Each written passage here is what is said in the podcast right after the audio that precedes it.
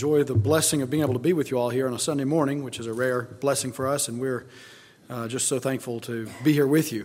As Brother David was speaking about uh, Christ as the, the cornerstone and the capstone or the headstone, I couldn't help but look up over his head here at this arched structure you have, this arched opening over the baptistry, the window.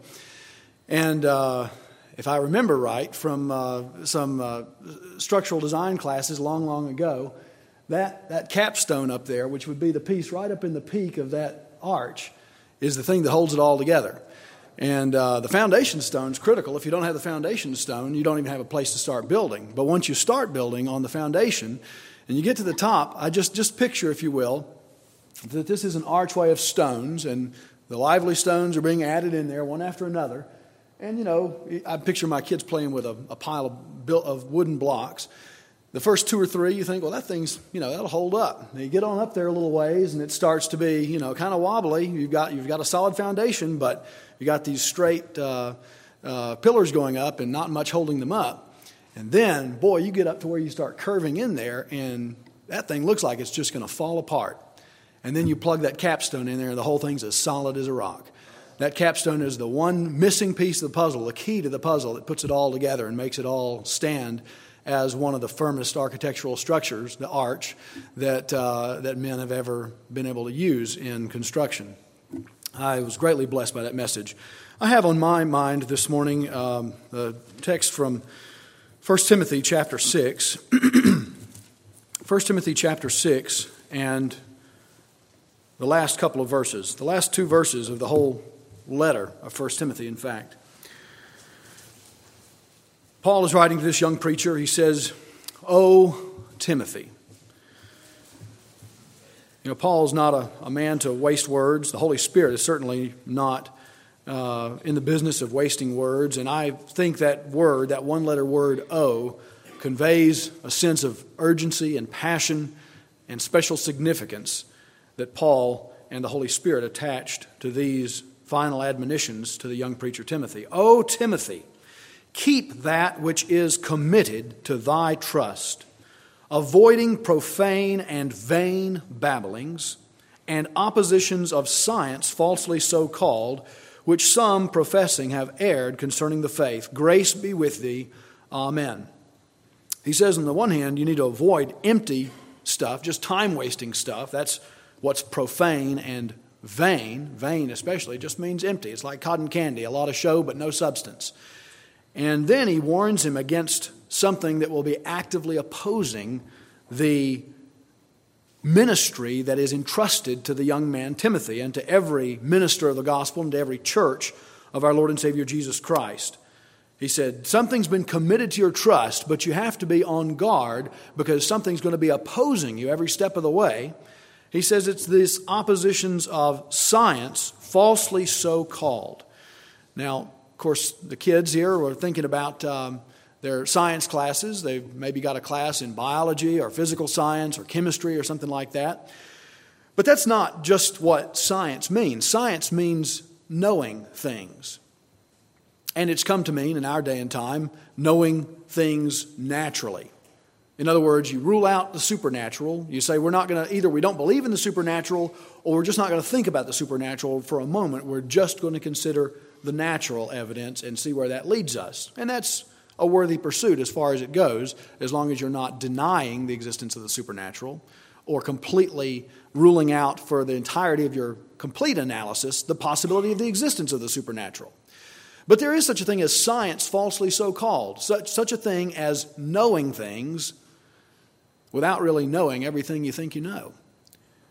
In fact, I think it's one of the big problems with our Western civilization today is more and more people are taught to think they know things that they don't have a clue about. They're promoted from one grade to the next, whether or not they actually mastered the subject material, just because they don't want them to feel left out. And so the kid graduates from 12th grade thinking he knows all those classes he studied when he probably doesn't know 10% of it. You've got other cases where the, the, the, instructors are affirming what the child feels intensely about. You can show an emotional, tear jerking film or, or tell a tear jerking story and drive people to a conclusion to be for something or against something or for somebody or against somebody. And because of the strength of their emotions about it, they just feel so sure this must be right. The teacher affirms them and says, Yeah, you're right. And if the teacher's a little bit less diabolical than wanting them to embrace the error, the teacher may also tell the fellow who came to the opposite conclusion, You're right also. They're both right, even though they completely disagree with each other, because at least they both feel strongly about it. And hey, that's better than vegging out in front of the TV, right? That's what counts for success, academic success nowadays. Knowing things without really knowing anything at all. Science, or knowledge, falsely so called I want to ask you this morning to consider how it is that you know anything. How do you know anything at all? Well, I mean, we can think of sensory perception. You can taste something and you can say, well, that's sweet. You can see something and say, I saw that man kill that man. I know it because I saw it with my own eyes. You can be told something, tradition that's sometimes called. I don't use that word in a bad or good sense right now. I'm just using it in the sense of some, some information that's been passed on to you from some other source. You didn't see the crime take place, but somebody else saw it and they told you right before they left town. So you know it on account of what somebody told you. Sometimes you know things just by thinking about them. You might have seen something, you might have perceived something, you might have been told something, but it didn't quite click, and then you thought about it for a while and then it clicked. Reason is how we know some things. But you know every one of those, and you can maybe think of one or two other avenues by which we think we know things. Every one of those is susceptible of error. You can see something and you can be absolutely certain that you saw what you saw. But because you didn't see everything, the little bit you thought you saw, you misinterpreted and misunderstood. So your own senses can deceive you sometimes. And people, whether with ill intention or good intention, can pass on information to you that you rely on that turns out to have been completely false. You can think you knew it, and still be wrong. And your own thoughts, your own thinking can lead you to false conclusions. In fact, sometimes I think our, our minds are bent that way. They're bent in the direction, because of the fall of Adam and the curse of sin on this earth, bent toward the avenue of rationalization. That is, thinking about things the way we want them to be, rather than really thinking about them carefully to figure out what is. So, how in the world do we know anything if, if all of these avenues of knowledge are susceptible of error, could lead us astray. Even if you have the best of intentions and you have all the laboratories of uh, all the scientific institutions, all the colleges, all the universities, all the government institutions at your disposal, and you set them to work on, on studying out, researching some particular piece of information you just have to know. The source of some disease, the cure for some disease, uh, whatever it is you want to know, and you pour billions and billions of dollars into it, and you study and you amass this huge database of knowledge there's always the possibility that out there beyond Pluto somewhere on some cold rock is a germ alive on that rock that will throw all of your calculations into error. There's some possibility out there, even after you've spent every effort to try to nail down knowledge from a purely naturalistic perspective, there's still some possibility that some piece of knowledge you haven't acquired yet will overthrow everything else you thought you'd learned. Or put it this way there was a cartoon I saw the other day of the 90 uh, year old uh, character, 90 something year old character that moseyed up to the diner and sat down. And the waitress said to him, You've probably seen a lot in your day. He said, Yes, believe it or not, I'm old enough to remember when bacon and eggs and milk and sunshine were all good for you. Science changed its mind about some things that science thought it was sure about. And that's why I don't lose too many hours of sleep worrying about what science says right now because science still may change its mind again. That's the nature of science, naturalistic science. When we should be scared is when science refuses to change. If you've seen the film, uh, I can't think of the name of it right now, but the film that was expelled out there this, um, this past year, that, uh, which I haven't seen, but I understand the, the plot line of it is that there's a, it's a documentary showing that there are certain kinds of questions you're just not allowed to ask around certain categories of so called science today. around those professors, around those researchers. No, you can't not ask the question of whether there could be some supernatural source of life or some supernatural explanation for these things. You just can't even ask that. That's when science gets very dangerous. It's okay that science changes all the time because that helps us see it for what it is. It's an ever evolving understanding based on those avenues of understanding that we have available to us, naturally speaking. But it's when science says, no, we've got it figured out. We know it for sure now. My friend, that's when you need to run. The scripture says, 1 John chapter 1, that if we say we have no sin in us, we lie and do not the truth. If we say we've arrived, that's why I don't care if he's a religious leader who says he's able to speak with the very authority of the words of God and his words are as infallible as the words of Holy Writ, or if it's a scientific leader who says the same thing, they both should scare us to death. No, my friends, that's not the kind of knowledge we need. We have to know everything in order to truly know anything. Let me explain what I mean by that. If you don't know about that germ on the rock behind Pluto over there, then everything you think you know still could come crumbling down. So, unless you truly know everything there is in the universe to be known, then you can't be absolutely certain about anything you think you know. Gosh, that's a depressing Sunday morning service. Wait a second. Maybe there's one other possibility. One other possibility. If you don't know everything, because none of us do, the only way you can know anything for sure is to hear it from someone who does know everything and who never lies. If he knows everything, then he's taken that rock behind Pluto into account, hasn't he? And if he never lies, you don't have to be worried about being steered wrong by the knowledge he gives you. Which avenue of knowledge are we then going to pursue? The knowledge that leads us to a place of ultimate futility and says, well, we never can truly know anything. Or the knowledge that from the very beginning says, well, I may not know everything, but I know someone who does, and I believe every word he says. I'm not anti science. God is the source of true science. God is not the source of science, falsely so called, because that's confusion, and God's not the author of confusion. But God is the source of real, true knowledge. It says in, the Chronicles that God is the one who gave Solomon all that wisdom and knowledge that he had. It says in the first chapter of Daniel that those young people, like Daniel and uh, the three Hebrew children, we call them Shadrach, Meshach, and Abednego, and they knew what they knew because God had given them the gifts of knowledge and wisdom and understanding. And it even says to understand all science there in Daniel chapter 1. There's nothing wrong with science. God has gifted people with the ability to look into things, to study things, to think about things, and what a great blessing to society and to civilization that is. But what a tragedy it is when men pull away from that source of all true knowledge and then begin to think they somehow know things on their own that are completely contradictory to the word of the one who says, I'm the one who knows it all. God can't lie, and therefore he's to be completely depended upon. And he takes it as not a light thing if we shut up that real knowledge, block it, impede it, impede others from reaching it. In fact, in the 11th chapter of Luke, Jesus said to some lawyers on one occasion, uh, Woe unto them because they had taken away the key of knowledge from God's people. They'd taken away meaningful understanding of the truth God had revealed. They were a barrier to understanding instead of a, an aid to understanding. I want to look at a couple of Psalms just for a moment to see the, the clear affirmation that God does know everything. Uh, on the last page of Psalms in my Bible, Psalm 147, verse 5, well, we could back up a couple of verses. He telleth the number of the stars, he calleth them by their names. Even the scientists have given up on that. They've got numbers for them now because they couldn't keep track of all the names, but God knows their names.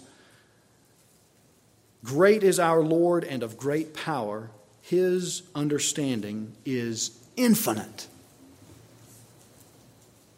Aren't you glad you're on God's side? Don't you want to be on God's side? He's the one who knows it all. His understanding is infinite. And one thing that struck me as I read some of these passages in Scripture in the last few weeks is the thing that seemed to impress the writers in the Bible the most was not just how much God knows out there, but when they thought about how much He knew out there, it suddenly occurred to them that means He knows everything in here too. If he knows what's on the backside of Pluto, He knows what's right inside of Andrew Huffman right here at this very moment.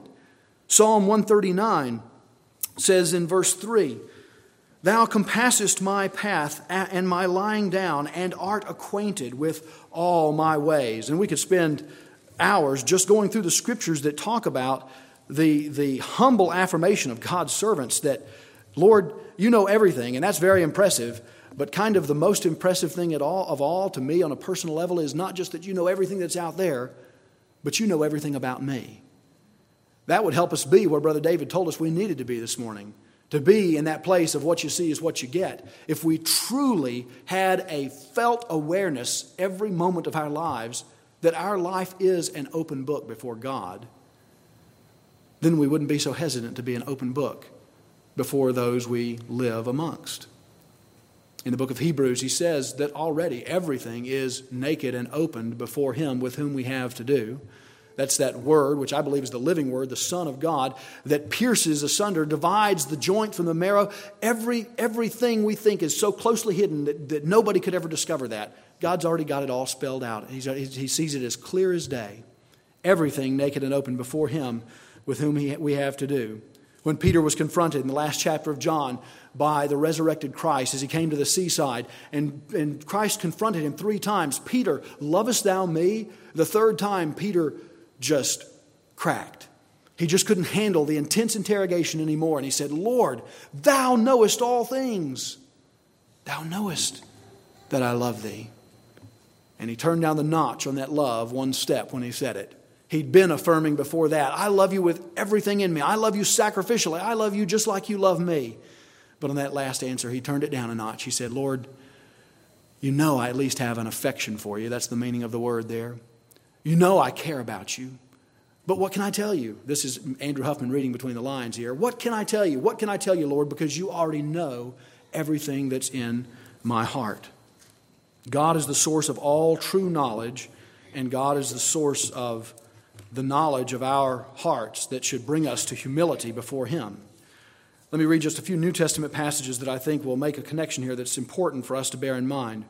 In Romans chapter 11, after a similar passage to what Brother David was preaching from this morning from Peter, talking about God's magnificent uh, workings in uh, the realm of salvation and his purposes from before the foundation of the world and how that has played out in history. He says, Paul says at the end of this glorious chapter, Oh, the depth of the riches, both of the wisdom and knowledge of God! How unsearchable are his judgments and his ways past finding out! That doesn't mean we don't need to look into the knowledge of God, look into science truly called, but it means we need to be perpetually humble about it. We need to constantly realize that as much as we know, we will never know it all. And that's okay because we know the one who knows it all. He's the one feeding us morsel by morsel, guiding us in our understanding by His Holy Spirit into His truth and the principles of His Word. For who hath known the mind of the Lord, or who hath been his counselor, or who hath, been, who hath first given to him, and it shall be recompensed unto him again? For of him, and through him, and to him are all things, to whom be glory forever. Amen. So God has all knowledge, but then I turn my Bible just a couple of pages over to Romans 15. And this same apostle, writing by the inspiration of the same Holy Spirit, says to these same saints in Rome, Romans 15 13, the God of hope fill you with all joy and peace in believing, that you may abound in hope through the power of the Holy Ghost. And I myself am persuaded of you, my brethren, that ye are full of goodness, filled with all knowledge, able also to admonish one another. Now, hold on a second. I thought we just established that we can't possibly know everything. And here the Apostle Paul is telling the saints, you, you know it all. You have all knowledge. You're filled with all knowledge. I think the way that that harmonizes is to realize that the child of God is filled with Christ, and Christ is all knowledge. And to the extent that we are walking in the mind of Christ, we are walking in sure knowledge. We're walking in truth. The Apostle John talked to some of the saints he wrote to and said, I have no greater joy than to hear that my children walk in the truth. There's nothing that brings greater joy to the heart of a pastor than to see the families and the individuals in the congregation that he preaches to striving to walk in the truth. And the way to walk in the truth is not to go sit off in a corner and philosophize. The way to walk in the truth is to draw closer and closer to Christ with a greater and greater humility. You see, one of the problems of human pride that's manifested itself throughout history, time and time again, is that the disciple gets to the point where they think they've figured out the teachings of the master, and now it's time to improve upon them. Plato never wrote anything down that we have a record of. Or no, let me get that backwards. Socrates never wrote anything down that we have a record of. But Plato, his student, decided the teachings of his master were so important he was going to write them down. And so he started writing the sayings of Socrates. And the farther he went in his life, scholars agree, he finally got to the point where he decided he was going to add a little bit of his own special sauce in there as well.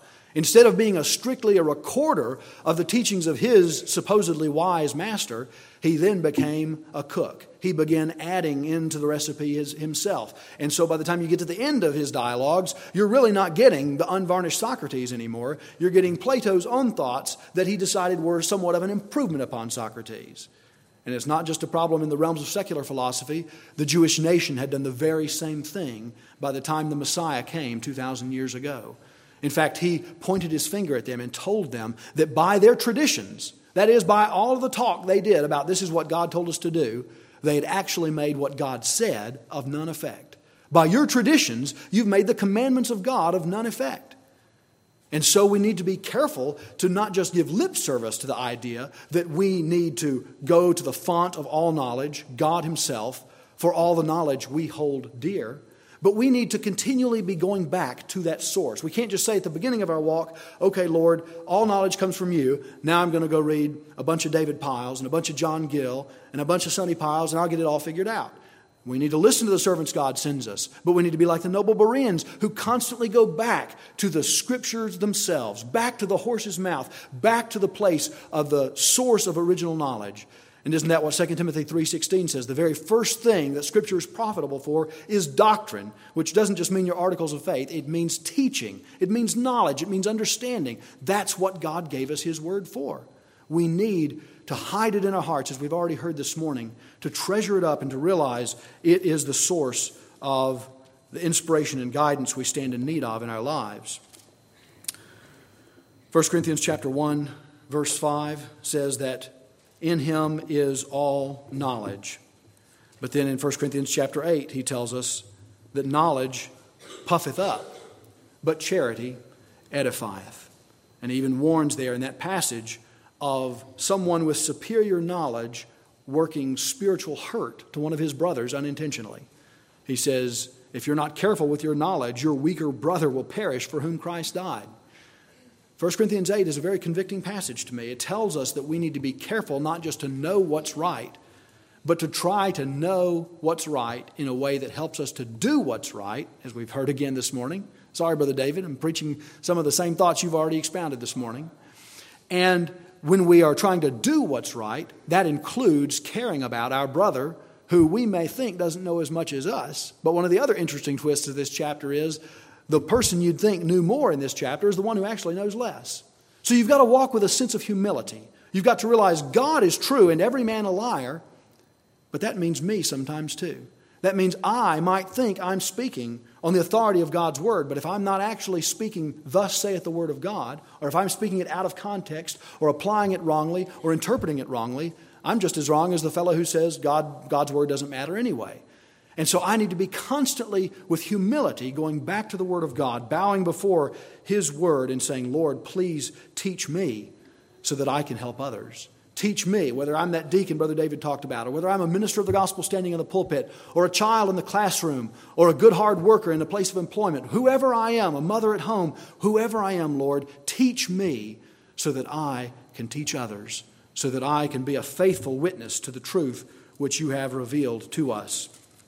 And Paul, then, in Ephesians chapter 3, says that the greatest culmination of this knowledge is something that. Uh, sometimes people who think they have a lot of knowledge really scoff at. But this is the source of all this knowledge in the first place. All truth comes from Christ. And he says here in Ephesians chapter 3 verse 19, after talking about comprehension, after talking about understanding, he says then the thing we really want to know most of all is the love of Christ which passeth knowledge.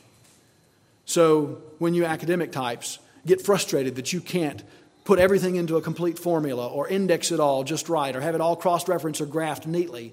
You need to stop and say to yourself, you know what? It's supposed to be this way. I'm not supposed to be able to understand everything there is to know about God. I'm supposed to be in awe of God. I'm supposed to be inspired by God. I'm supposed to realize that the love of God, yes, that simple principle of love, the be all and end all of the law, the love of God itself, that one simple principle, surpasses all human knowledge. That you might be filled with all the fullness of God, not by knowing everything, but by trying to love one another as Christ has loved us. Now unto him that is able to do exceeding abundantly above all that we ask or think, according to the power that worketh in us, unto him be glory in the church by Christ Jesus throughout all ages, world without end. It happens by acknowledging that I don't know everything. God does know everything. That includes me, which drives me to humility which then leads me to want to know more about Him. And then when I get to the end of myself and realize I can't know it all, I just have to be like Paul, who said, As long as I can know more of the love of Christ, as long as I can show forth His love through my life, it doesn't even matter if I didn't get the top score on the test or get into the best school or get the best job. What matters is I am living according to the, the motivating principle of the one who has all knowledge, the principle of love. And in that, we glorify Him and bless one another. God be with you.